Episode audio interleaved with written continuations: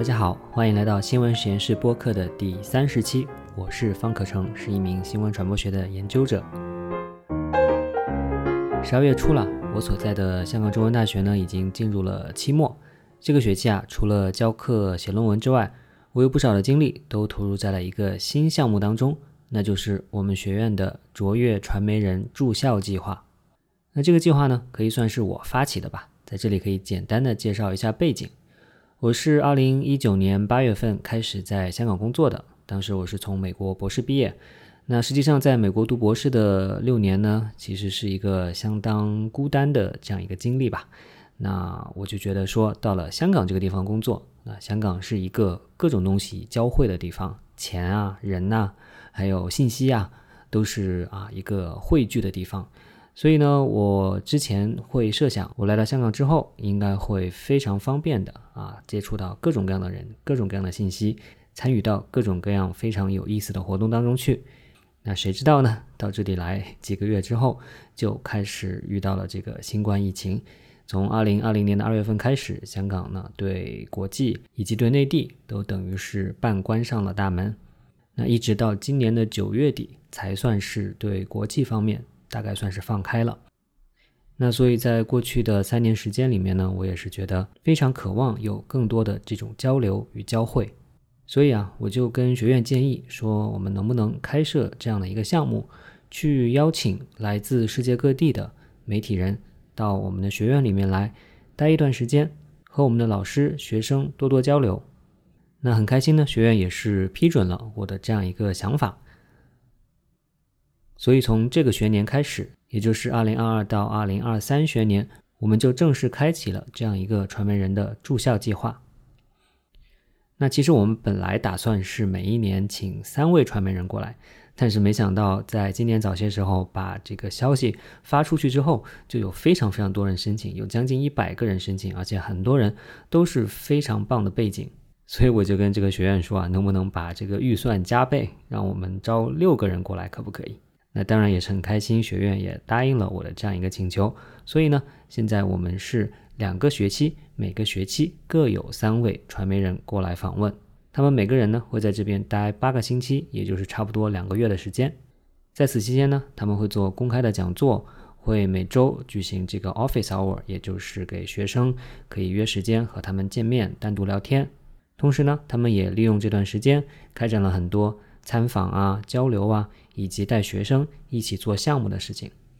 那第一个学期的三位驻校媒体人呢，他们是在十一月底的时候刚刚结束了他们的访问。这三位呢，分别是南方周末的前高级记者，也就是我的前同事了，楚昭新；纪录片制作者、多媒体记者 Tony 林，以及呢随机波动的主播之一张之奇。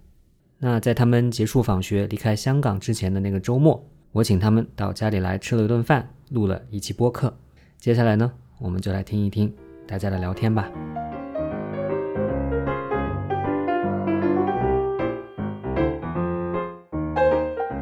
今天我们非常高兴的请到了三位我们第一期开创的访问计划的三位学员，在我看来，其实是一个非常有意思、非常奇妙的一个组合了。因为呢，他们从年龄上来看，就是有七零、八零、九零后，对吧？那然后从这个领域上来看，有文字报道、视频报道，然后还有播客，对吧？就是文字、音频、视频都涵盖了，而且关注的方向有啊，时政的方向，有这个文化的方向，对吧？也有很多啊，探讨离散人群、移民的这个方向。所以我觉得其实是一个非常奇妙的这样一个组合了。今天的聊天呢，就是他们即将结束 这两个月在这边的访问，我也很好奇。他们在这边得到了什么？那对于我这个项目发起这个项目的来说，显然我们学院得到了很多，因为我们的老师、我们的学生得到了非常多和他们相互交流的这个机会。基本每一个人都带着学生做了一些作品出来，待会儿呢，他们也可能也会提到。所以呢，我想先请三位各自的介绍一下自己的大致的一个背景，然后呢，可以讲一下在这边这两个月的时间有哪些主要的见闻和感想可以跟大家来分享的。那我们就暂时按照年龄顺序吧。我们先请 七零后的代表楚昭金老师，他是我的前同事了，他是我在南方周末啊工作时候的前同事。当然，我刚进南方周末的时候，他其实已经是有十年的媒体工作经历的这个非常资深的记者了。那所以我们请他先大致介绍一下自己的背景，以及这两个月在学院里面的一些观察、感想之类的。好，先给大家打个招呼啊，大家好，我是楚绍兴，零二年到现在已经二十年了，我大学毕业，嗯，正好二十年，十七年。都在媒体工作，也都在传统媒体，好像我先后干过三家报社，最后一家干了半年是属于一个。半吊子的新媒体，它不是完全的新媒体，生产方式完全是还是按照那个传统媒体在做。最近三年就一直是在自媒体写作，嗯不依附于机构，按照内地现在时髦的说法叫自由从业者，啊，实际上是一个无业者，灵活就业人员。对，大致情况就是这样。要不你就接着说一下，说这两个月在这边啊，这次是其实是你第一次来香港，对吧？对，其实对我来说是很新鲜的，因为我以前没来过香港嘛。我会说我们过去在内地做新闻，就是河南、河北、山东、山西这些地方，湖南、湖北这些很苦逼的地方跑，就是特别容易出那种恶性的社会新闻的那些地方，案件呀、灾难性的事故啊，这些地方去的特别多，所以香港没来过。来了后，其实接触了好多，包括学校的老师啊。呃，学生啊，偶尔也出去跟在这边生活了很多年的一些从内地过来港漂的一些朋友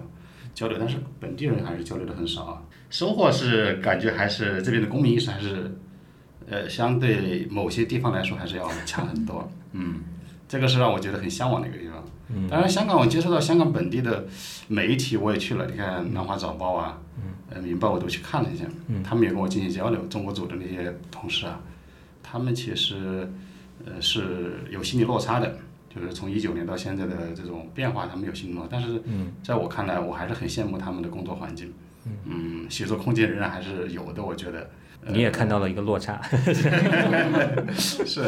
所以我还是觉得开阔了眼界吧。另外，还有我认识，比如我那天写我的微信公众号说到了，像杨景林呀、陈涛文老师啊。包括亚洲周刊的那个邱邱立本，呃，邱立本啊，他们都七十多，七十左右都还在工作，在内地六十岁退休，他们都应该是已经退休十年的老人了。在内地，这些老同志可能都在养花种草，然后再就是可能在公园里头跳广场舞，但他们都还在工作，而且工作状态都还特别好。呃，你看邱立本，基本上我听他们讲，基本上都在办公室，很少出去。然后杨金林老师每天还要录三到四道。视频节目每天，而且他很多是自己录，这个还是让我觉得我们是不是过早躺平了？像我这种 状态，我还是觉得要反思自己。所以受到了激励，是吧？对对对。但是香港有说法叫手停口停了，这跟香港。但是他们这三个人，我觉得他们应该不属于缺钱的人。嗯。你像陈涛文教授、杨金林老师，包括邱立文，他们这些人干了这么多年在媒体，就是还想干。对他们，觉得我觉得不是因为生活所迫，而是因为热爱这个。工作，我觉得，嗯，这是跟老人打交道的经历了。那和我们的学生呢？感觉学生怎么样？这一点其实我待会儿是想问一下这个托尼啊，就是他们也很困惑，找我聊的，就是他们因为读了研究生的基本上都从内地过来的本科，对，过来读研究生以后呢，不想回去，但是香港呢，他觉得不知道能干什么。那么我就想问，如果他们将来想去美国这样的地方，你你对他们有什么建议，知道吗？我我回答了非常多这样的问题，是吧？就是很多是很具体的，就是我英文写不好怎么办？到这个签证应该怎么解决？或者去那里，呃，我要不要从一个实习生开始做起？就是他其实可以看到，就是我当时我自己是从香港考到美国去的，然后然后走的这一轮的路，我就发现其实这条路还。就是大家还是一样在摸索这个怎么样从香港走出去做一个世界性的媒体人。明白。对，就是楚老师从年轻人中间更多看到的是困惑。对。那正好轮到 Tony 了，那你就先介绍一下你说的从香港考到美国呀，包括你从内地来到香港，大致是一个什么样的经历？我反正也就是一直都生活在这个身份的夹缝中吧。我是在香港，我我曾经是一名内地生，内地本科生，内地本科生，然后从一五年。到的美国，然后呢，我之前是在学术界，我的背景是社会学，也是在那个地方和可成和郑健就是开始了交流。到了在香港的最后一年呢，我开始因为做学术做的有点郁闷，然后就开始做纪录片。呃，这些纪录片就也非常幸运的拿了一些奖，然后就送我去了这个美国，然后在哥大新闻系读纪录片。呃，在哥大毕业之后呢，就不断的在呃美国的各个呃传统或者数字媒体，不管是实习也好，就是投稿也好，反正就混了一整轮儿吧。就是从 BuzzFeed 到彭博社，然后后来去了 Vice，现在在 Netflix。呃，反正这一大轮的经历走下来之后，现在有这样的一个机会，能回到曾经住过的城市，就是二零二二年的香港和二零零八年、二零一五年的香港，感觉是非常非常非常的不一样。所以说我个人是经历了一个非常巨大的一个一个冲击吧，从这个知识上、见闻上的，也到我个人情绪上的。所以对我来说，最大的一个收获，其实并不是说，哎，我原来不知道这件事情，我来了香港之后我知道了，而更多的是一个情绪上的收获，就是我当我在美国整整七年的时间去看亚洲、去看香港、去看中国的时候。我很自然的就带入了一种外来者看看国内的这种，不管是你愿不愿意去做这样的事情，你要给你的编辑去写这样的文章，你要经过他们的修改，你要试图去寻找一个 common ground 来把你想讲的故事讲出来，你就必须要去借用他们的视角来看这个地方。那回来了之后呢，就是有一种非常巨大的冲击，就是这种情感上的，你这个距离它。不再是一个 outsider looking in，而是你就是在这里看到大家所经历的事情。这个时候其实对我有非常大的冲击，那是我自己的这种幸存者 survivor guilt。就很多东西我自己没有经历，然后我觉得我自己为什么没有经历？我自己作为一个讲故事的人，我为什么没有和大家站在一起讲这个东西？所以说也是经历有很多的这种 personal 的 internal turmoil，就是个个体的这个这个东西。可以理解，确实。香港社会和你在这边读书的时候已经非常非常不一样了。对。那刚才我们说到，我我还是很关心你和学生的这个交往了。那你的感觉是，你现在遇到的学生和你当时作为内地生身份遇到的这些同学同辈们比起来，有不一样吗？我其实就看到了很多，就是他们问的很多问题，就是一问我就有一种，怎么又是这个问题是吧？不不是怎么又是这个问题，就是我也在问这个问题。我也是真的在问这个问题，很多人就问哦，你你在这样一个时代，你怎么去做新闻？怎么去做中国新闻？怎么去做香港新闻？怎么去做中文新闻？怎么去做嗯？怎么去做英文新闻报道中国的？然后我就觉得，其实这些问题只是我们在一个这个职业生涯不同阶段，其实都是用不同的方式在回答同一个问题。我给学生一些作为职业初期你可以做的一些事情、一些建议，但是这些问题的核心，也就是怎么在一个动荡的世界里面做新闻，并且保护自己，其实我自己也没有一个好的答案。所以那听上去好像说这些学生现在问的问题已经是一个会贯穿一生的问题了，是吗？是的，是的。而也就意味着这些问题其实没有现在的答案，其实都是在不停的去探索中间，只能互相参考而已，没有一个标准答案，每个人要找出一条自己的路。所以说，我也觉得就是和各位不同的这些卓越媒体人交流，其实大家也每个人都给，就是尤其是听楚老师的这个课，就给了我们非常多的鼓励。好。托尼给我们定了一个很好的调啊！今天我们不是要给任何确定的参考的答案，而更多的是展现大家自己的一个思考，甚至是挣扎的这么一个过程，对吧？嗯。好，那知琪，我们中间最年轻的一位。为什么我好像只比我只比 Tony 小两岁？我 仿佛就已经是两代媒体人的感觉。嗯，我之前其实是来过很多次香港，但没有长期逗留过吧，基本都是来旅游或者来出差。可能最长就待个一周左右吧，然后这次是我在香港待时间最长的一次，然后也是在这边真正开始，呃，比如说认识当地的朋友啊，然后像是要在这里生活一样住下来，呃，这样一种感受是第一次。然后我是觉得，首先从内地过来，肯定会觉得这边因为已经基本上开放了嘛，没有太多的这个防疫的限制，除了说可能还要扫一些。码呀，然后或者是出门要戴口罩啊之外，基本上线下的生活已经完全恢复了。所以我最直观的感受，肯定还是要比在内地要自由的多，然后生活要便利的多。嗯，这个肯定是。但是我是觉得说，这个城市它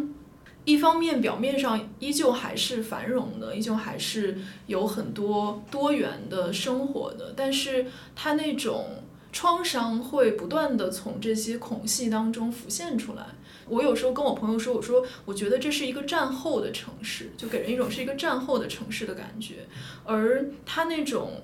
嗯，那种创伤、那种战斗的痕迹、那种人们内心的那种苦痛，其实是会在那个战后依旧是繁荣、依旧是很自由、看起来很自由的环境里面不断的浮现出来。然后这个感受，我觉得是来这边比较深的一个感受，就经常是跟朋友走在街上，走在一个。商圈热闹的商圈，忽然看到一个楼，他就说：“你知道吗？这个地方曾经发生过什么什么。”这个画面就是不断的反复出现在日常的对话当中。等到我已经有了这个意识，就被被提醒了太多次之后，我就再去看那些楼，再去看那个嗯消费的场所、消费的空间，你就会对它有一种很诡异的感受。对我觉得这个是我我来之后比较。明显的一个感受吧。对于学生来说，我觉得我可能跟嗯 Tony 跟楚老师不太一样的是，来这边的学生可能很多都是之前就认识我，而不是通过这个项目认识我的。通过你的播客认识你的。对，通过播客认识我的，所以我会觉得跟他们特别特别亲密。我可能每一个星期的 office hour 本来是只能约四个人嘛，有四个 time slot，但是我一般可能最多的时候会在办公室里见到十个人。第一个人会从他的时间开始的时候，一直待到最后一个人的时间结束的时候，不会先走。对，就不会走。然后可能最后，比如说我们本来是两点到四点，我们可能会拖延到五点，然后大家会一起去吃饭。可能每一周都是这样一个状况。然后每次他们见到我的时候，就很多人会给我带小礼物啊，很多人见到我就说两句话就哭了。然后，对，然后就会会觉得大家都是。认识的人，只是说之前没见过面，然后他会跟你聊，就可能跟 Tony 跟楚老师聊的是一些专业上面的困惑，跟我聊的很多是他们私人生活里面的一些，嗯，一些难点，或者是很多时候其实是我我其实反而会怕一个人，他专门是来跟我聊专业的，就是因为像 Tony 讲的这些问题，我们其实也都没办法给出一个让他们满意的答案吧。嗯，但如果他跟我聊他私人生活里面遇到的一些问题，比如他作为一个年轻人，他作为一个女性遇到的问题，我反而会觉得这个时候我的答案会更有用，更能安慰到他，或者说真正能帮他解决一些问题。嗯嗯嗯，是，那就正好请知琪再接着聊下去了，就是因为接下来其实想问的是说。你们在面临这些学生的问题困惑，不管是专业，其实往往都不仅仅是专业，因为涉及到你留在哪里，将将来去哪里，都永远不只是一个工作的选择的问题。呃，我不知道你会不会啊，但是我可能会说，如果学生问我这个问题，我可能会回想自己年轻的时候，对吧？自己上大学的时候，自己当他们和他们一样是本科生的时候，或者是刚刚读研究生的时候。当时是一个什么样的一个状态？会不会觉得说，从自己的经历里面，能不能给他们有任何的一点点的启发之类的？我不知道，知琪，你你之前自己是什么状况？你觉得之前的你的经历对现在会有任何的启发吗？还是说时代也已经不一样？虽然仅仅过了几年而已。我觉得一个是环境肯定不一样了，即便是。在内地，新闻媒体一直都不是一个特别好的、功利上特别好的就业选择。但在我我毕业回国进入媒体工作的时候，依然是比现在的环境，那是哪一年？二零一六年要好一些。但我觉得最主要的是，我觉得现在的年轻人其实比我们更成熟了，或者是说他们想的更更充分、更多了。因为我我觉得我在毕业的时候，其实完全没有考虑过太多这些问题，或者说在我上学的时候，我可能只考虑了。嗯，这个专业到底是不是我喜欢读的，而没有太考虑说我能拿它怎么去生活。当然，我觉得这肯定也是一个 privilege，嗯，是一个幸运，是一个 privilege。但另外一方面，我也觉得，嗯，那个时候是不是我们比较傻一点，就比较单纯一点？进入社会的时候，其实是比较懵懵懂懂的。可能就是说，当时因为有人拉我去，有领导，当时领导拉我去媒体，然后我也没想什么，觉得说能去就去了。嗯，所以。确实不知道这个学生考虑的多，到底是他们成熟，还是说明时代的残酷？嗯，是是是。呃，托尼觉得呢？呃，我的从表面上，我的大学生活是还算比较风光的，比较风光。In a sense，啊，就是我用了所有的机会去交换，就很多时间其实都不在香港，都然后去升了实习生。我在德国做了实习，然后呢，我在英国做了交换，然后呢去了。很多这美国的这些 summer school 啊之类的。其实这也是香港的学校能比内地的学校提供更多的机会。优势对，而且交换，其实你在国内这些嗯比较好的高校，曾经也是可以的。那现在因为疫情，就让很多的这些东西就是就变得更复杂了。这个是表面上的。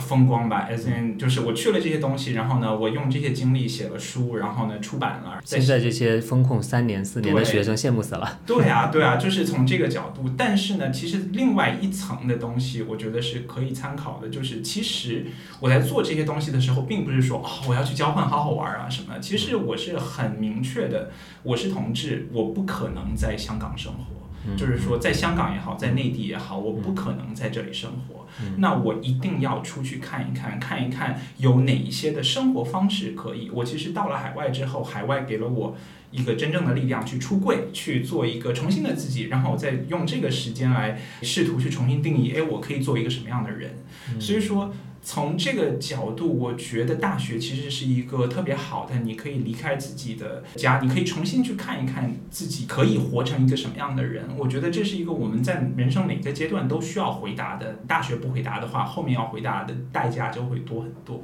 所以说，对这个是我自己大学里面的，就是表层和里层不一样的经历。嗯，但我听来其实还是一个因为困难、因为困境而不得不去寻求改变，才带来的很多的机会。对对对。因为我的年纪可能是介于 Tony 和楚老师之间，我就 在这里，我我可以回想一下我自己大学时候的经历。其实我我是零四年上大学的啊，也已经快快二十年了。那在北大新闻传播学院，我去了之后，其实是非常失望的，对北大或者是尤其是对新闻传播学院特别失望吧。因为我自己去读新闻的原因，就是因为我想做记者，对吧？因为我高中的时候就会每周去买《南方周末》。然后去被这些调查记者的这些报道所吸引，所鼓鼓励。我会以为说，我去到了北大新闻传播学院，我会觉得身边应该都是和我一样的人吧，我们迅速找找到一个同温层。但是我发现还是太幼稚了，对吧？那首先，其实当时我们还是这个可能因为这个啊选择专业的这个原因，有很多这种所谓的调剂，对吧？其实是本来想去上法学院呐、商学院呐，分数不够，然后来了我们学院。或者是说，很多人其实，在高中时候也没有太想好自己到底要什么，所以大部分人其实是也是比较懵懂的状态了。其实我会觉得是说，在大学对我的印象就是说，当然会有一些志同道合的朋友啊，他们一些人可能现在也还是在做做媒体，但是其实数量比我预想中间的还是少太多了。然后那个时候的大学生活，我觉得比起现在来说，肯定是要更自由一些，但是也远远没到。不知道，我不知道会不会羡慕九十年代末的学生。其实我们会羡慕他们更自由，或者是甚至八十年代的人，他们会更自由。所以也远远没有到一个本质的一个区别了。当时确实也是有非常多的限制，而且当时大家在毕业找工作的时候也都是很迷茫，也会考虑很现实的问题。啊，记得我当时观察到的一个现象，其实就是北京户口这个现象，对吧？因为但凡在北京上大学的学生，基本上都不会想要离开北京，起码那个时候是这样子的。而你要是想在北京扎根下来的话，户口。还是很重要的一件事情。后来有各种各样的改革，使得你好像居住纳税啊，可以买房什么之类的，好像使得户口的重要性降低了一点。但当时在我毕业的时候，零八年、一零年的时候，其实还是蛮重要的。但是去南方周末的话，就意味着是没有北京户口的，只有只有广州户口啊。所以现在我还是广州户口。那所以这些其实都非常直接的左右了很多人最后去选择去国企、去人民日报啊、去这些党媒、中央党媒工作，因为他们是有。这个户口的，其实这些的选择，我想在当时学生也已经已经是面临了很多很实际的，而且大多数人选择的也是比较实际的这样一个方向了。不过确实当时还是有一些空间去做一点点的事情嘛。对，不知道楚老师当时呢，会不会在我看来好像越往之前越好的时代是？大学毕业的时候，媒体还在黄金期的一个尾巴上面。对，那个时候基本上读了新闻系，就是你正儿八经的一个新闻系读完，基本上都能找到工作。我觉得真的不算尾巴了，起码算腰部吧。所以那个时候我们上大学还是比较轻松，大部分同学经常在打游戏，通宵的出去看投影。那个时候没有电脑，我们寝室都是没有电脑电脑。然后我记得我们那个学校的新闻系可能跟可生的感觉还不一样，我们那个学校是很一般的一个学校，反倒是有很多人愿意去做新闻，业余平时在大学就开始出去写稿子。就是给什么《中国青年报》啊，《中国教育报》啊这样的报纸写整版整版的，还有一些什么《知音杂志社》，知音这种稿费特别高。然后呢，他们有很多同学都来给他们写稿子，赚很多稿费，而且，所以我那个时候呢是没有像他们写那么多东西，但是呢，还是比较早的就出去开始自己跑了。但是我那时候给自己定位的是一个摄影记者，不是文字记者，因为我那时候很内向，就特别后悔自己选了新闻专业，觉得应该去读中文系。所以头两年就是一直在这种懊恼中，就是所以就在一直在读书，就是在图书馆。到了大三的时候，突然发现不行了，可能因为面临着毕业了，就去大实习了。我大二的时候暑假实习都是在文艺副刊部实习的，你知道吗？在报社的，都不是新闻部副刊。大三开始出去自己背着相机出去拍照片，然后拍完照片就就送到报社去。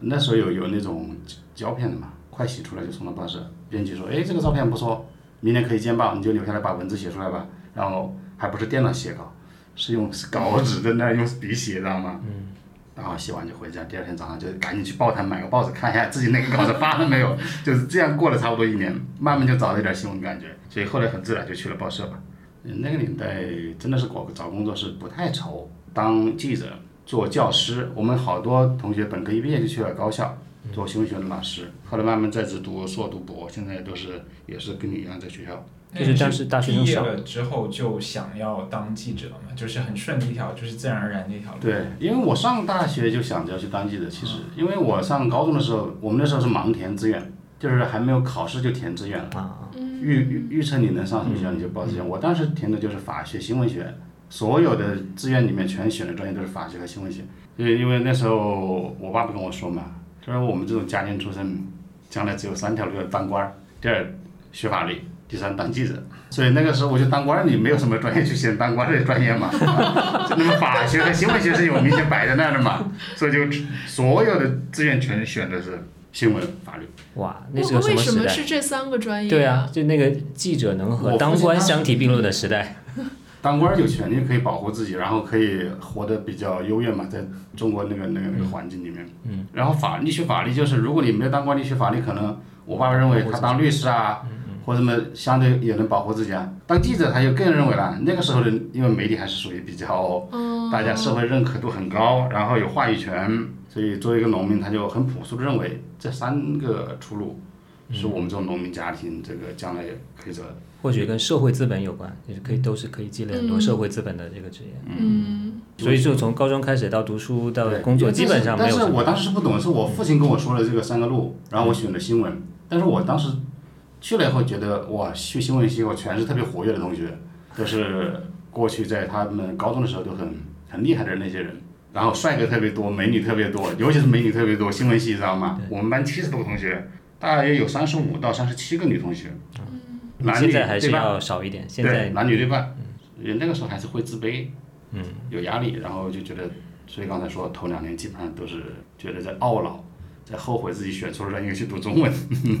那后来这个自信怎么逐渐建立起来的？这背着相机嘛，就是为什么会背相机出去拍，就是觉得不用去跟人家交流嘛。我当个摄影记者，我可能那时候很简单，觉得去了现场，咔咔咔，拍完，我可以把大概情况了解清楚就走了。相对来说，当文字记者可能就要复杂一些，要跟别人去交流啊，要去说服别人了。所以经过那一年以后，慢慢的有点自信，就发现你拍个照片，就是报纸编辑说，哎，你作为一个学生，在校学生，没有人知道你，你这个照片拍的有感觉，就是是新闻题材的这种照片。就那么用了几回，就慢慢的有自信了，就觉得嗯，就开始胆子大了。出去采访的时候，就会跟别人交流，就问更多的问题啊。可能稿子就从一个图片说明变成了一个三百字的一个小的消息，再变成了五百字的，可能就是这样慢慢的都练出来了嘛。是，就还是要靠作品这样来逐渐的，对，也让别人认可，也让自己认可。对对。因为我那个时候，其实我毕业的时候是考报社没考上，我是觉得我发表了那么多东西，竟然考不上报社，然后。快到二零零二年的四月份，就我们七月份毕业嘛，四月份我们班上全部都就业完了，就是那么两三个人我就其中一个，然后我就特别懊恼，我觉得我我我已经发表了那么多东西，居然找不到工作，考试就考不过，然后不要讲一下为什么没考过，因为我听说过这个，就看朱老师愿不愿意自曝一下。是因为我们那次报社那一年刚好是二零零二年嘛，刚好经历了零一年的那个九幺幺事件，九幺幺事件的时候我在北京实习，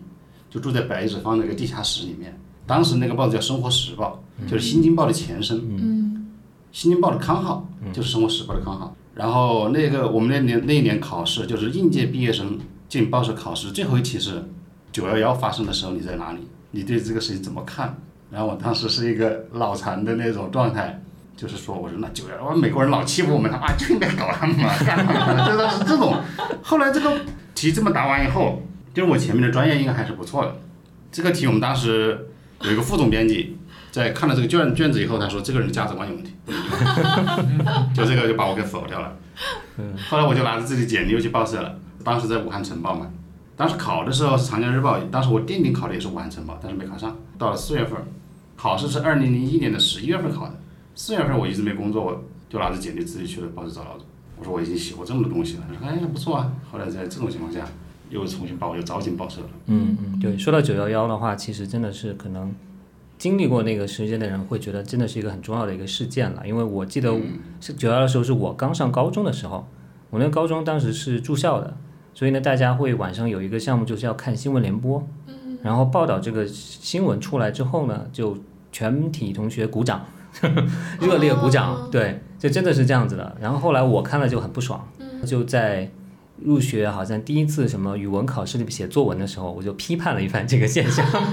对对，我就写了一篇文章叫做《墙》，它那个好像是当时还流行话题作哇，文。这简直就是怎么这么现实啊？感觉 穿越了。对，我就说这个这个，我们不应该有这恐恐怖主义面前，我们不应该有墙啊什么之类的这种这种内容啊。但是所以说到九幺幺啊，时代啊，背景啊，其实跟我想接下来跟大家聊的这个话题是有关系的啦。大家看到二零零一年有九幺幺，但其实那个时候还有另外非常重要的事情，就是 WTO 嘛。那记得我我当时上中小学的时候，这个都是作为一个非常重要的一个巨大的一个事件，对吧？就是中国加入世贸组织，代表中国融入了。世界的这个秩序是一个非常开放的这样一个怀抱。然后我上大学大四的时候是零八年奥运会，对吧？也是一个北京欢迎你这样的一个状态。那现在想来，确实跟现在是很不一样的这样一个气氛了。我最近听到不同的人都在表达一个类似的观念，就是说，比如说有一个啊，我认识一个朋友，他是九零后，大概是九，但是是九五前，可能跟知棋年纪差不多。他就说感谢感恩我生在了九五年之前，作为一个九零后，我还是赶上了一点好时代，就觉得比现在的零零后经历的时代要要要更好。啊，我们之前认识的另外南华早报的一个编辑，我的一个师兄啊，他大概是八零年左右的。然后呢，他就说我们是很幸运的一代，刚好赶上了老天开眼，对吧？可能，可能，可能历史的整个历程里面，很大部分都是比较让人压抑的。但是对于八零年左右出生的人来说，真的是老天开眼，赶上了，让他们在这个人生发展最重要的事业这个起步发展的这个阶段，赶上了这个好的时候。我听到不，最近很多很多人都在表达类似的这种这种观点了。那现在你们在学校里面待了两个月，跟各种各样现在的学生接触了，你们会觉得现在的年轻人是比起大家来说是一个更不幸运的这么一个状态吗？嗯，我想就是接着刚才九幺幺那个说一下，我记得去年九幺幺纪念日的时候，因为是一个整年嘛，对，二二十周年，对，我们当时是找周轶君来跟我们聊了一期跟九幺幺有关的，然后我们第一个问题就是问他说，当时呃爆炸的时候你在哪儿，在干什么？因为问他这个问题，所以我们都回想了一下那个时候我们在哪儿，在干什么。我记得非常清楚，我当时还是个小学生，因为当时我家住那个地方，因为是一个开发区，所以能够免费的收看香港的电视台，也包括能看到 CNN 这些，都是不花钱的。然后我就记得当时我的九幺幺最深的印象就是凤凰卫视做那个二十四小时不间断的直播，然后最开始上来那个女主播她穿着一个牛仔裤。就因为他是就是从晚上从睡梦中被叫醒，然后直接坐到那个主播台上，穿了一个牛仔裤，然后那个我印象超级深。然后这个我觉得也是就我们今天聊的新闻媒体对于一代人的那个价值观，包括它塑造了一代人的共同记忆吧。就是当想到那个时候的时候，其实我第一印象就是那个女主播她穿了一条牛仔裤，对。然后刚才方老师问这个问题，其实我。也经常在这边，因为我的这些学生呢，大概比我小十岁上下吧，然后十年的时间确实变化非常非常的大。然后我前两天，因为我在这边做一个这个播客的工作坊，然后跟学生一起做播客嘛，然后我也做了一期，就是采访一些我的学生，呃，听他们聊，我就听到最后，其实我就很。我就就是那种有点感性吧，然后我就说，我说我觉得你们是比我们好特别多的人，就是因为他们可能从本科开始就已经开始接触到了这些更好的观念、更进步的思想，然后有自己的主张和行动。可能我回想我小的时候，可能我跟他们一样大的时候，我还没有这些意识。然后我就说，我觉得你你是你们是比我们好特别多的人，但是很遗憾的是，你们遇到的这个时代。比我们当时更坏了。你们本来应该配得上一个更好的时代，但是可能最后的结果是这个时代会辜负你们这么好的人。录完了之后，我的学生哭了，对我我是哭了，我确实是哭了。然后我学生就跟我说，他说也许正是因为我们遇上了一个更坏的时代，所以我们才变成了更好的人。他说因为痛苦才让人思考。然后我就觉得特别，我觉得他说的也也很对，就是今天我们在想说我们遇到了一个什么样的时代，仿佛是想说这是一个单纯运气的问题，就是说你出恰好出生在哪个年代，你就只能接受这个年代赋予你的命运了。嗯，但我觉得其实我我说那个话，你们遇到了一个更坏的时代，其实是一种有一种内疚在里面。这个时代为什么会更坏呢？是因为在我们那个时候没有想办法去改变它，我们是把一个更坏的时代交到了你们手上，而不是说你们恰好因为太不幸了 遇到了一个更坏的时代。所以他讲说，因为更坏的时代，所以我们变成了更好的人，我就觉得又有一些又很宽慰，又觉得又有信心，就是觉得。那这个时代的好和坏，还是他们能决定的。某种程度上，他们能去尝试去去改变、去决定的。如果他们变成了更好的人，意味着也许未来我们会再迎来一个更好的时代。这样子，嗯，太期待听到这期节目了。其他两位呢？好好难 follow 啊！我觉得这个就是就是特别怎么说？觉得我已经讲了结束语了。对对对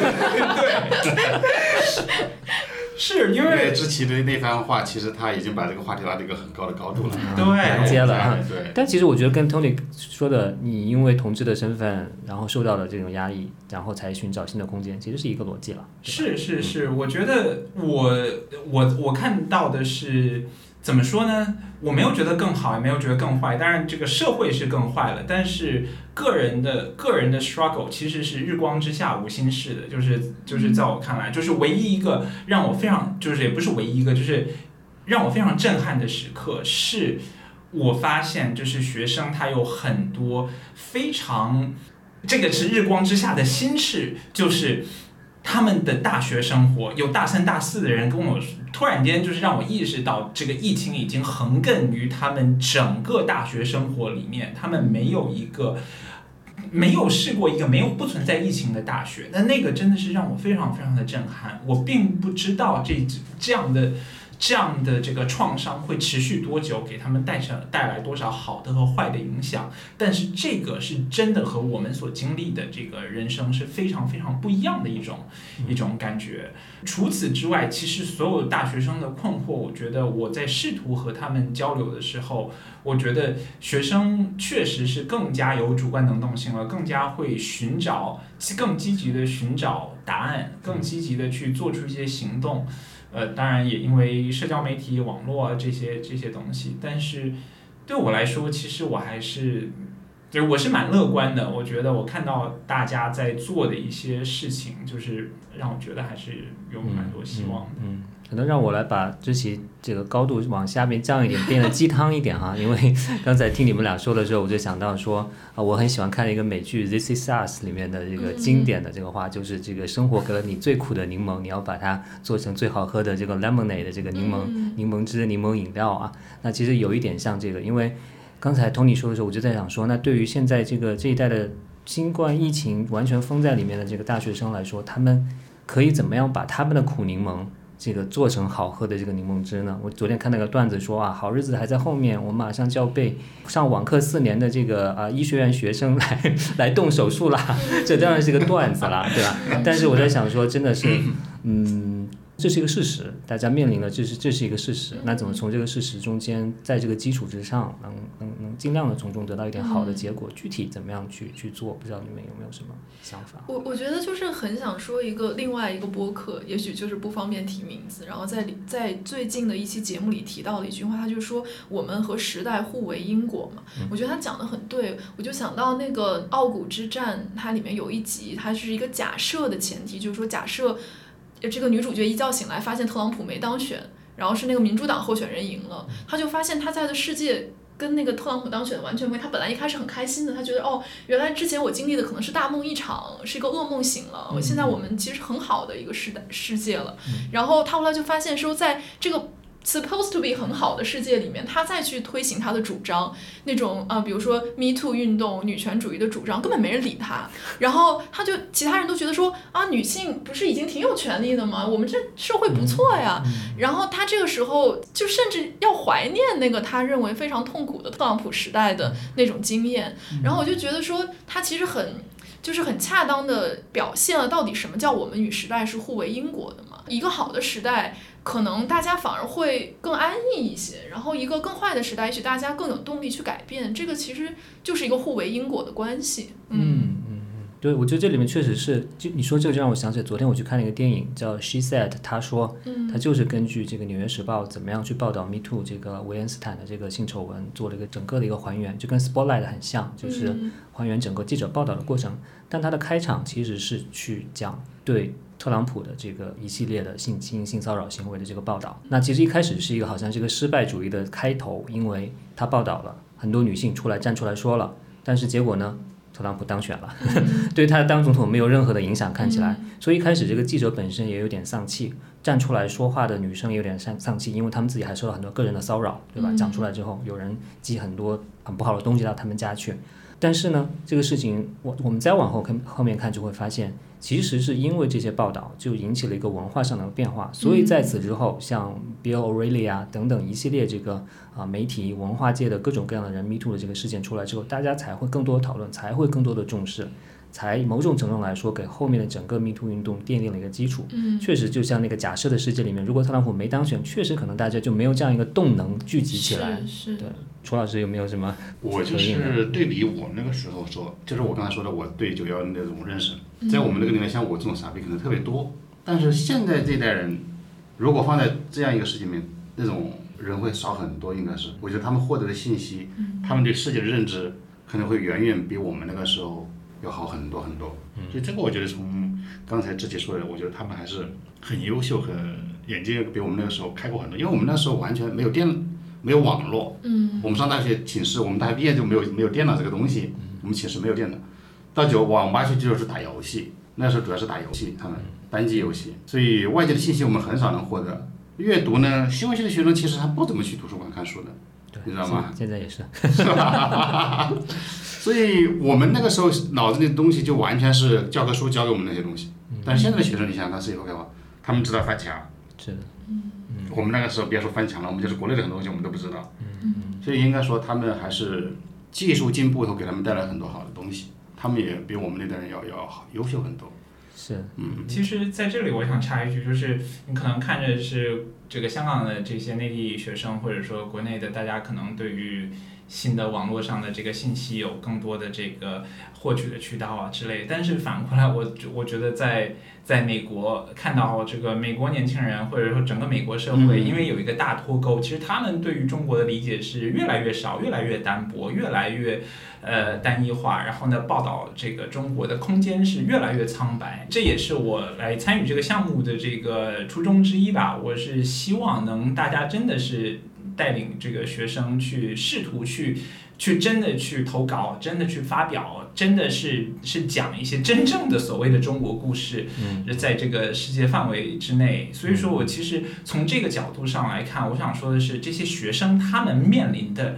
如果要去到这个世界媒体，他们面临的偏见和歧视和面临的这个种种的困难。并不比原来少，为什么呢？因为比如说，在我起来的时候，我可以大胆的说，这个你们都不懂中国社交网络，就我懂，你们就是应该听我的，就是我有我有这个信心。但是呢，对于现在的新一代的这个美国的媒体，我为什么要听中国的社交网络？我不需要知道这些细节上的东西。所以说，这个是一个特别大的一个变化，也让我有那些不那么乐观的这个嗯嗯，待会儿我们可以具体再聊新闻这个具体在新闻媒体上面大家可以怎么做了。但是我就先简单回应一下楚老师刚才说的，我听下来的意思其实就是说，大家不要担心现在小粉红这么多吧。楚老师当年也是小粉红，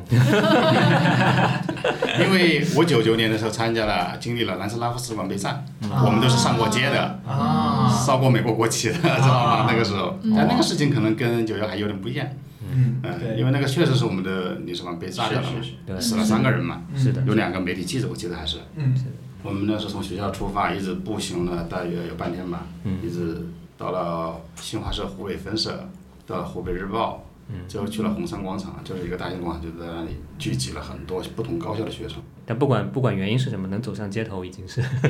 很很厉害了。对，那我们接下来就来具体聊一下这个新闻媒体这个方面的嘛。那你们从各自的经验或者自各自的领域里面，可以来讲一讲，说对现在的学生有些哪些更具体的这个关于想做新闻媒体的学生能做什么的一些建议。因为刚才 Tony 讲了这个，我们就先请 Tony 继续继续说一下。你你也做了一个 workshop 给大家介绍了一下怎么给西方的媒体去讲去投稿啊，去给他们的编辑去啊。去做 pitch，也就是告诉他们你有一个想法，你应该来让我来做这个题啊，怎么有没有一些具体的分享的？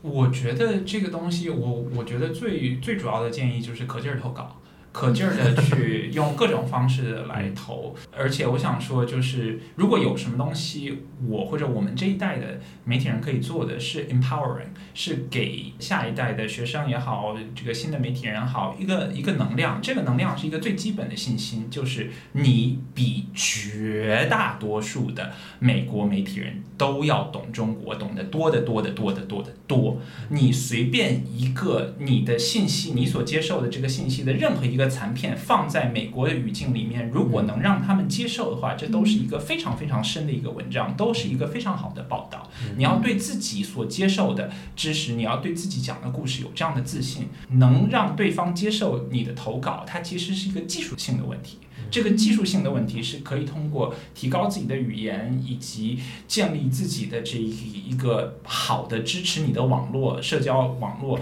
可以达到的。所以说，我的建议就是多投稿，多去找到能够支持你的写作、支持你的视野的这样 vision 的这样的这样的一些其他的媒体的 mentor 也好，其其他媒体编辑也好。嗯，对，明白。所以其实这个听上去又好像是一个机会，就是说。困境导致的机会，就是你刚才说的，美国媒体人的对中国的认识太平面、太片面了，对，所以反倒使得大家其实有非常多的机会去讲更深入的故事。事实上，就是这个这个故事你不讲的话，就是官媒来讲；官媒不讲的话，就是就是美国白人来讲。就是我既不想让官媒讲我的故事，也不想让美国白人讲我的故事，那你就要自己来讲这个故事。嗯，没错，没错。那之前呢？现在的学生如果想做播客，还有还有机会吗？我其实是这样觉得，我是觉得说可能，嗯，在内地现在的环境，可能跟比如说 Tony 在美国，或者说在跟楚老师刚进入媒体工作的时候，都非常的不一样了。不一样最重要的一点就是，作为媒体人，他其实没有一个清晰的职业路径。对。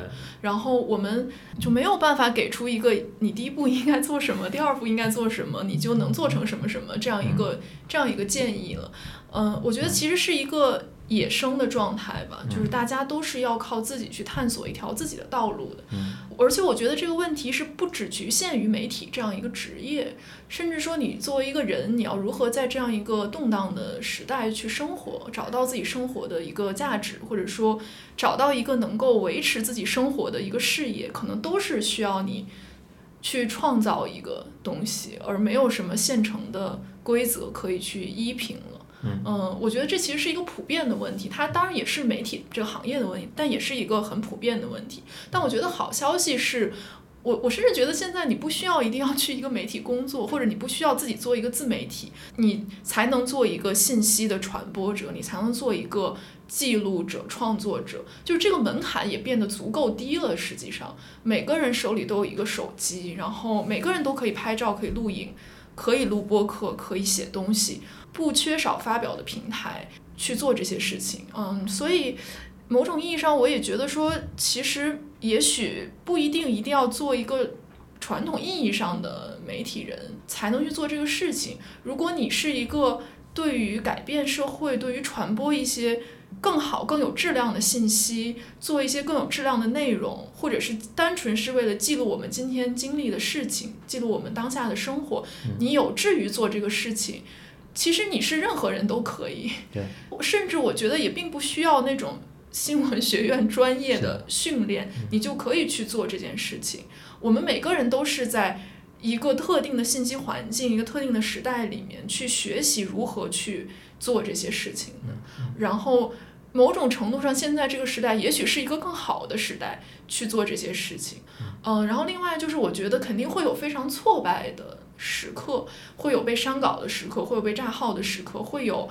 被捂住嘴不能发声的时刻。我觉得这个时刻就是需要大家还是有信念。你作为一个记录者，即便你记录的东西不能被看到，这个记录也同样是有意义的。然后不能因为不能被看到，所以就放弃去记录或者放弃去感受这一切。终相信终有一天他会是能够拿出来给大家看的。然后如果你现在不记，那可能他能发表的时候你就已经忘了。所以我是觉得说，可能这个就是对我来说，这个不是新闻系的同学的问题，而是我们所有人都要面对的一个问题。嗯，是，这让我想起来，因为我在这边负责这个新闻学的硕士项目嘛，那我在开学的时候就跟大家说，这当然是新闻业很不好的时候，大家都不知道未来往哪边去。嗯，但是反而来说，这也可能是一个好的机会，因为你没有必要去跟随前辈的路径了，你可以自己开开拓自己的路径，你没有必要去成为一个第二个，比如说你如果是写非虚构，你没必要成为第二个李海鹏，对吧？你没有必要成为第二个胡舒立，对吧？那你其实可以成为一个你自己。你自己开创一个新的、新的、新的路出来，但是这里面确实有很很现实的问题，就是说，大家不管你做什么，不管你做什么新的东西，你都需要很核心的技能。嗯。而现在确实媒体界面临的问题就是青黄不接，就是说这些技能面临失传，因为说白了就是老一辈，像不是老一辈了，之前一辈的像楚老师这样的媒体人，楚老师同辈的很多的记者也早就不做记者了，去做公关啦，去做其他的这个事情啦，那。就是这些技能怎么样让年轻一代的人真的学到这些具体的去发掘信息、去梳理、去表达信息的这样一种技能？我知道朱老师自己写很多关于新闻实战的这方面的这种这种东西了，我不知道你会怎么跟现在的年轻人建议说，如果真的是想学一点实实在在的这种这种技术的话，该有什么样的办法？其实我前几天也在说这个问题，就是我觉得现在的写作空间很小。但是对于年轻人来说，尤其是在刚刚快要出校门的学生来说，感叹这个空间小还早了一点。因为我现在回想我刚刚走上新闻工作的时候，我写的那些东西真的，现在看就不是新闻。但是我们那个时候把它写出来发表的时候，它跟新闻写作空间是没有关系的，而且在培养你基本的新闻感。什么东西是新闻？什么是新闻价值有多大多小？要判断一个线索，然后怎么去把这个线索，把它从一个。我们觉得有价值的一个大家不知道的事情，然后把它梳理出来，把它采访出来，把它写作出来，呈现到报纸上面去。这个过程是有一些基本技巧的，所以我一直在认为他们应该是从这些基本东西要去学。嗯，就是如果我们现在让你去放开写，你能写好吗？做一个调查稿，你去一个陌生城市把你丢了，你是人生地不熟。所以怎么去找到人，怎么去说服他，然后他提供的信息是真的是假，怎么去辨别和筛选这些信息，这都是要去。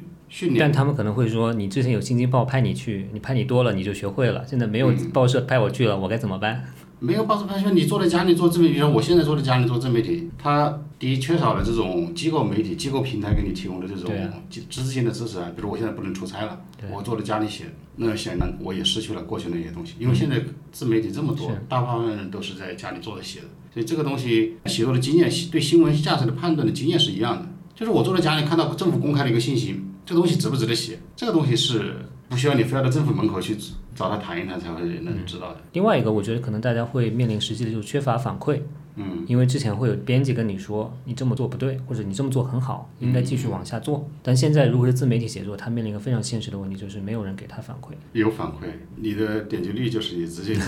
市场最直接能考验你。但点击率也有局限性吧？对我前天带着那个你们那个传播学那个研究生写的那个，他今天中午吃饭他就说，虽然那个稿子有一一万多的阅读量，但是他得到很多反馈，很多内地的，包括他的高中同学说，哦，原来在香港是这样的呀。嗯。他就觉得，哎，他很受鼓舞。虽然那个稿子传播量不是很大，读者会给他反馈的。嗯。这个其实市场的反反应是最直接的，也是给他应该是最多的那种。市场的反馈很重要，但是我在想说，要还是也还是要。作为我在学院里面来说，我还是想促成更多的一个机会，是让前辈的这些经验能够通过讲座、通过工作坊各种各样的形式，更多的传播回来。对，对。另外，我想插一点，就是我觉得哈，就是在基本的新闻实战的技能之外，就是找到一个一个 niche，一个你最最喜欢的专精的，不管是话题也好，技能也好，什么东西，就是太重要了。就是我是拍视频出来的，我当然我其实在国内是是写作啊，是做文字这些东西的，但是在国外视频就是比比那个赚比文字赚多很多钱啊。然后呢，其他做数据的人，你要是可以做数据的话，就是核心还是一个讲故事的技能。你用什么样最擅长的方式去讲你最喜欢的故事？当你当当大家发现你把你这么多的心血倾注到这个东西之之之上的时候，你会发现其他人做不了你做的事情。那这个时候你就有最大的竞争优势。不管这个新闻行业究竟是凋敝到什么地步，你只要有这样的专精的一点，你都可以找到自己的空间。嗯，是这个观点，我其实跟我的某一个想法类似，我就一直认为，真的要去选一个自己深耕进去的一个领域。就是比方说，我做时政，我做这么多年，可能在这个领域，我现在在国内的这种媒体里面，可能他们都觉得还比较专业。如果我今天做某个领域做几天，然后换个领域，我可能永远在一个比较浅层次的一个层面在这在游走，然后很难做成一个领域的一个比较有话语权的一个人。刚才托尼说的是特别好，我就觉得确实要认准一个领域，就是你确实对这个有兴趣，然后慢慢的去把它专业化，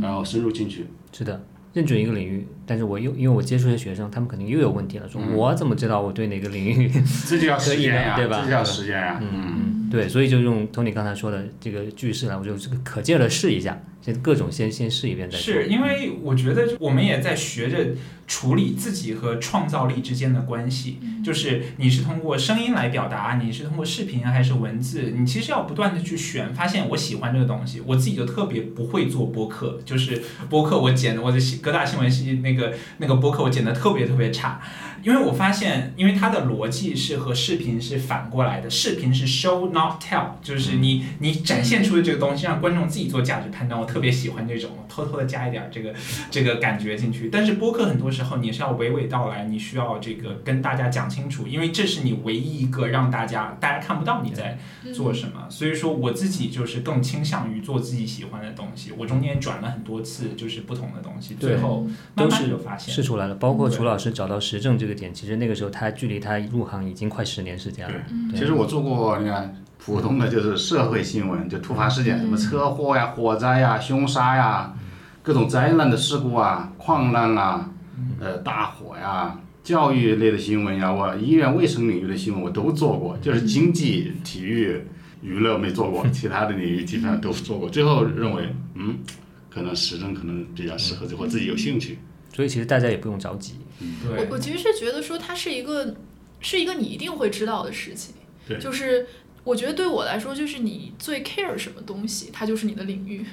就是你如果不 care 它，你只是说我为了一个职业的发展去寻找一个领域，那它没有办法成为一个你长期深耕的一个领域。或者为了显得看起来很很厉害。对对，我觉得是你做这个东西，你是不是真的在意它？你是不是真的喜喜欢？欢做它。对，嗯每个人都可以都会有一个感受，这感受是非常直接的，是一种就是一种感性的一个反应。嗯、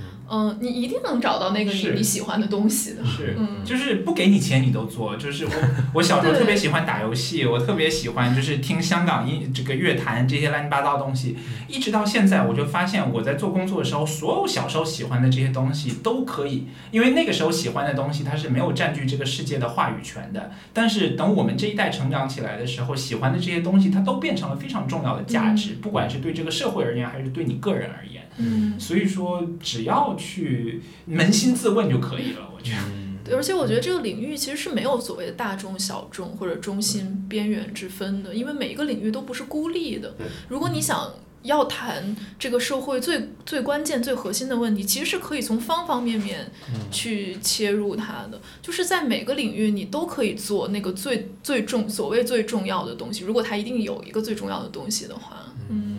好吧，那我们最后谈谈自己吧，就是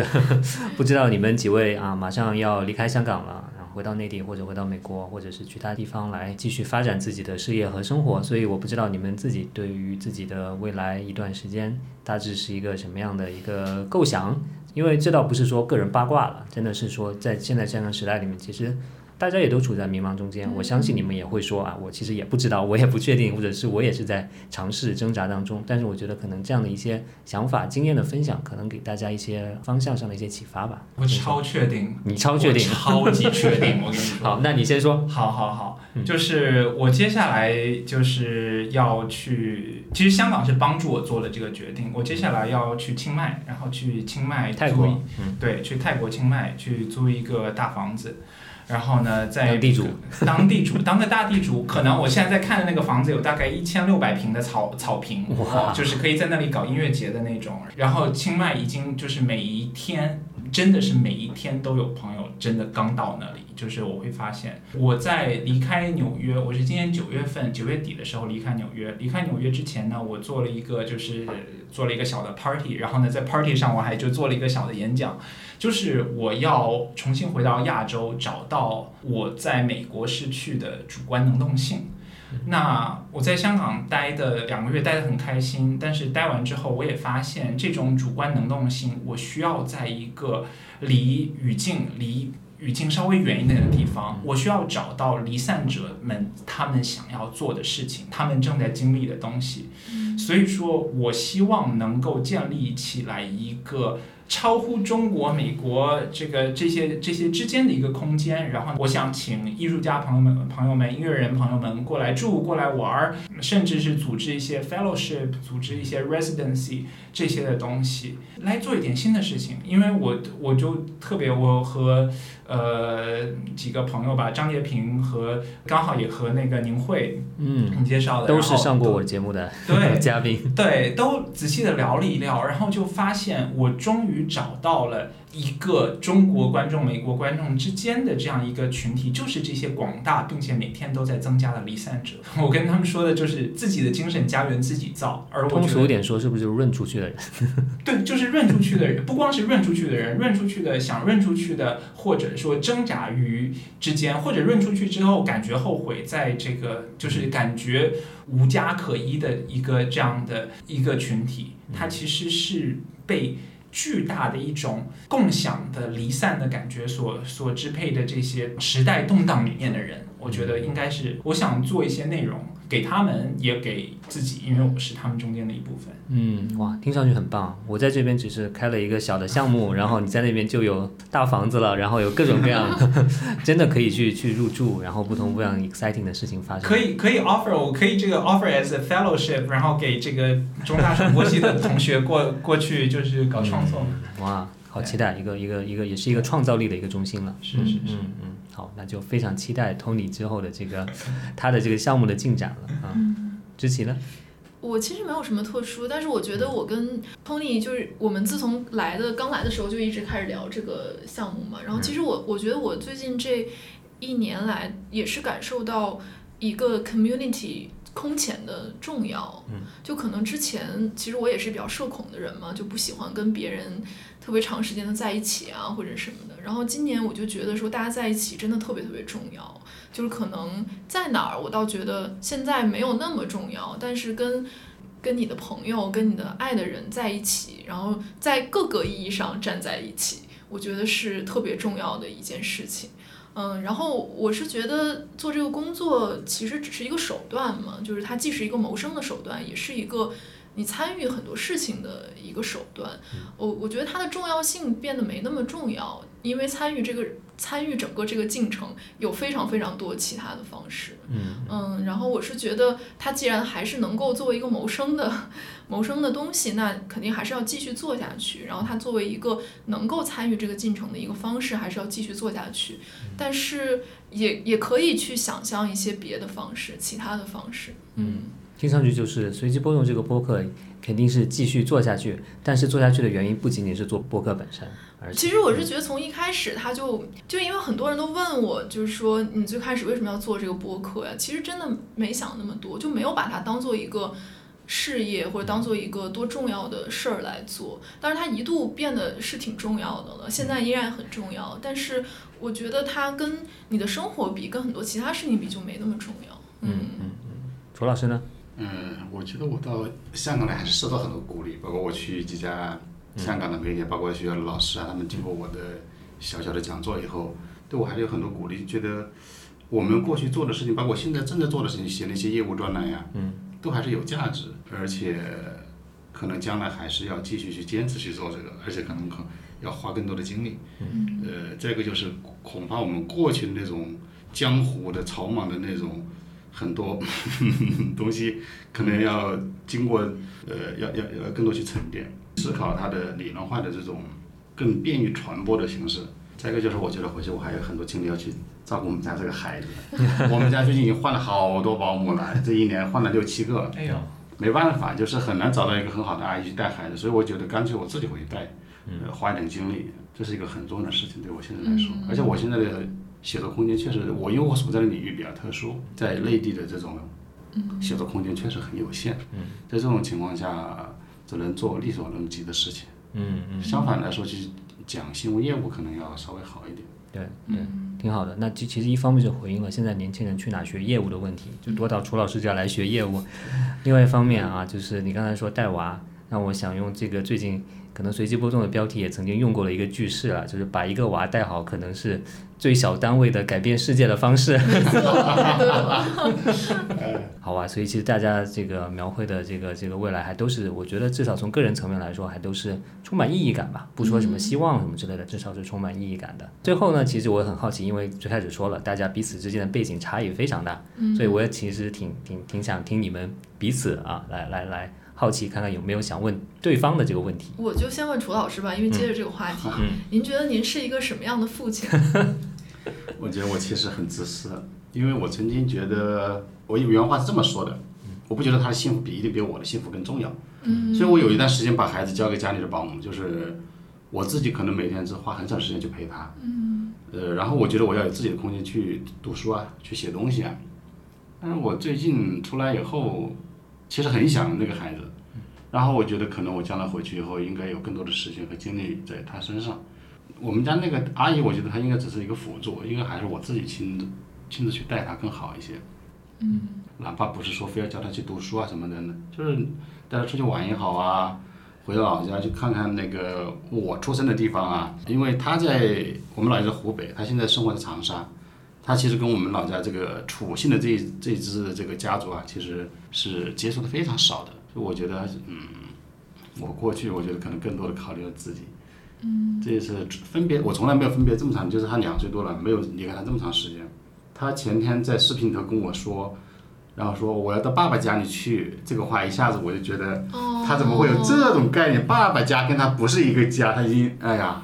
嗯，但其实我觉得在在理念上，他的幸福不一定比你的幸福更重要，和在实践上多去陪他，这两者是不矛盾的，对，不矛盾的，嗯。但是当原来打着这样一个想法的旗号，就是过多的考虑了自己，就时间上倾斜的不够，就没有平衡好这个时间的这种。那你对他的会有期待吗？你你父亲曾经跟你说了三个职业方向，你会对他有？我对他没有。我父亲原来说过要一代比一代强，因为我们家祖祖辈辈就没有一个当官的，没有一个经商的，全是农民，知道吗？所以他也没有想到过我会真的去当记者。我父亲去的比较早嘛，所以我刚打工作一年就 SARS 那年。我们当时被封在武汉了，呃，不允许回家也是，那时候就武汉也不允许离开武汉，所以他基本上不知道我这么多年。就是为什么我前天、昨天在一个朋友家里跟他孩子聊，我就说，嗯，你看你现在能跟你爸妈在一起这么久了，我是没有这个机会的，嗯，没有这个机会的。就是不管你在外面干得好还是不好，其实有时候你很想跟自己的父母去说，尤其像我们这种家庭出身的孩子。觉得自己干出了一点小小的成就，最想让父母知道，因为父母可能苦了一辈子，祖祖辈辈都是这样一种很很辛苦的状态，但是没有机会了，所以这是很感慨。昨天谈到这个话题的时候，所以就对自己孩子也没有什么特别具体的期待，就是没有。我觉得我们本身就是普通家庭人，他自己将来健健康康能够正常的像我们那个年代那时候十几岁的时候那么愚昧，我觉得正常人就行了。至于他爱干什么干什么，我不会给他去去画一个什么方向啊什么的，不会。其实从代际上来看，也还是其实看到，其实时代的进步确实还是还是有很多的进步在里面的。对。那朱老师有反问知其一个问题吗？因为你介绍那么多学生啊，我因为我接触学生其实本科生很少，其实到我们办公室去的时候，多数是研究生和博士。嗯嗯。跟你谈的那些学生，有时候有没有感觉到他们这种迷茫和困惑？嗯这种困惑可能你刚才说到了，就是更多的，如果是在个人生活里，你可以去跟他们讲。有没有你觉得你也讲讲不了，或者是解决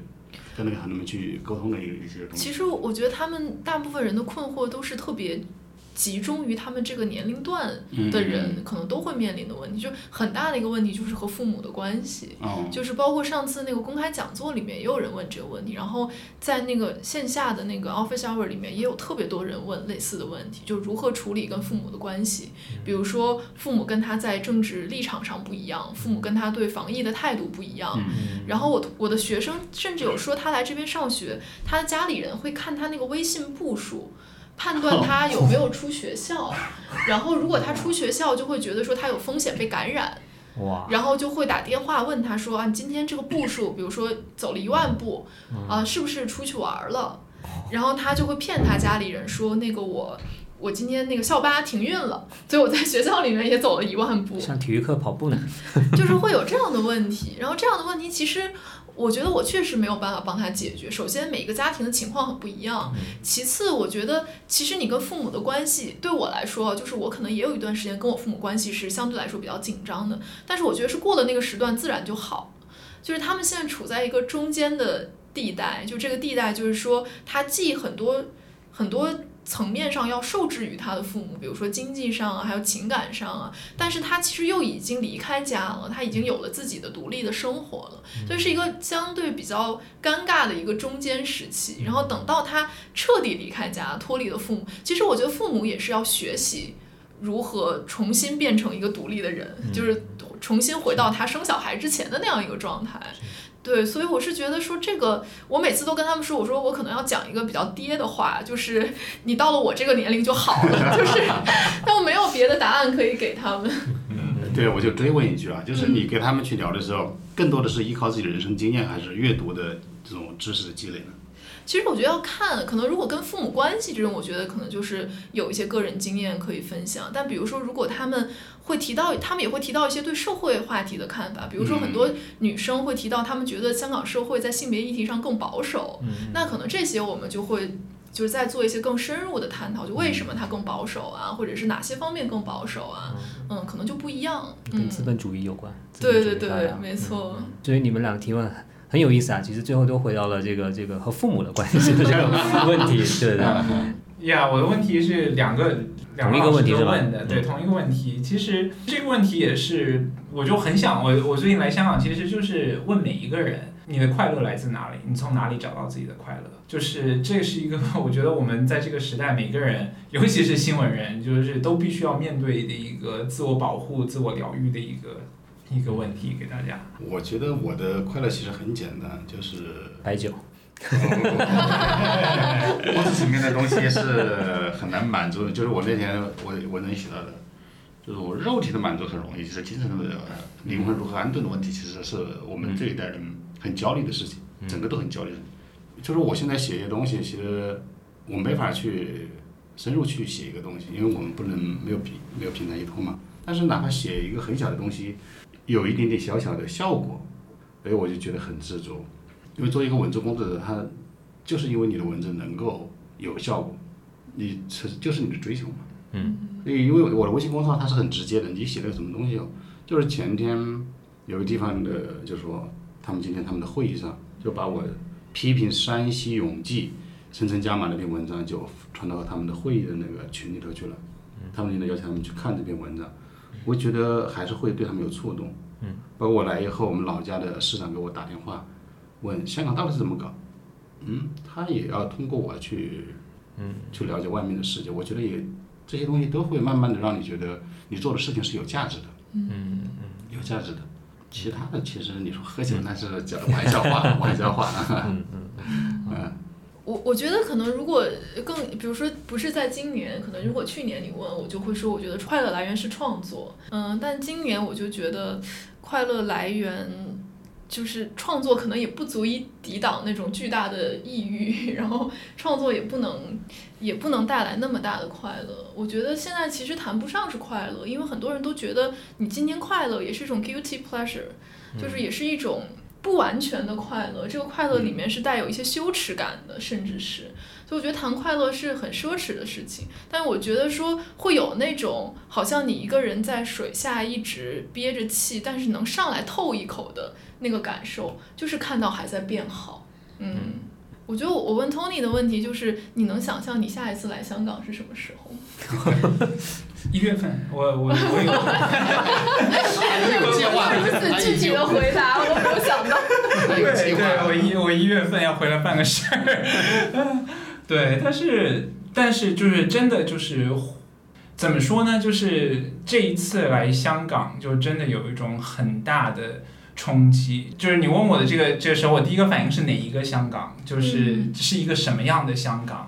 嗯，我觉得我离开时候那个香港，现在就是或者说香港中国都回不到了，都回不去了。比如说我在我在纽约离开的时候，那个晚上就整个晚上的那个 party 就请了各地的人，但是我就做了一个整个香港八十年代九十年代港乐的一个 playlist，整个晚上不放任何英文歌，就是放那些。就是 again，就是我在我觉得下一次回到的香港，就是一个我在我在海外所创造出来的我所希望的一个香港。嗯，对。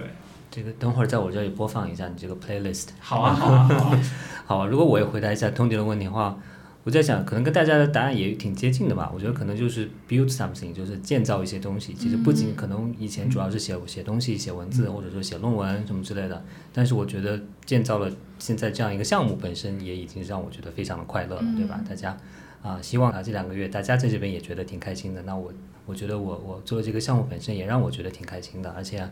我们很多的发现，很多时代的议题都是在中间不断的去去回到这个议题上的。比如说，Tony 非常明确的说，之后要做这个离散者的一个中心。那我其实注意到，最近有很多播客都开始做这个相关的话题了，包括随机波动也在做。啊，之前采访袁长庚和他的啊爱人的这个这一期，包括我昨天看到这个不合时宜。也在做什么，在各个国家的生活这样子的，在做英国的生活，其他地方的方面的生活等等等等。那就顺带做个预告，这个不合时宜的主播这个王庆 将会是明年的这个呃三位的这个驻校媒体人之一，他会在一月底的时候来，所以我也很期待他到时候过来之后和大家的这个共振。他和其他两位，一位是熊阿姨，然后还有一位是季天晴，然后他们都是纸媒的记者，也很期待到他们结束的时候再聊一期会是一个什么样的一个状况。那总之呢，这一期我觉得是非常的开心啊，就是今天的这个聊天也是我的这个快乐的来源了，希望你们也是。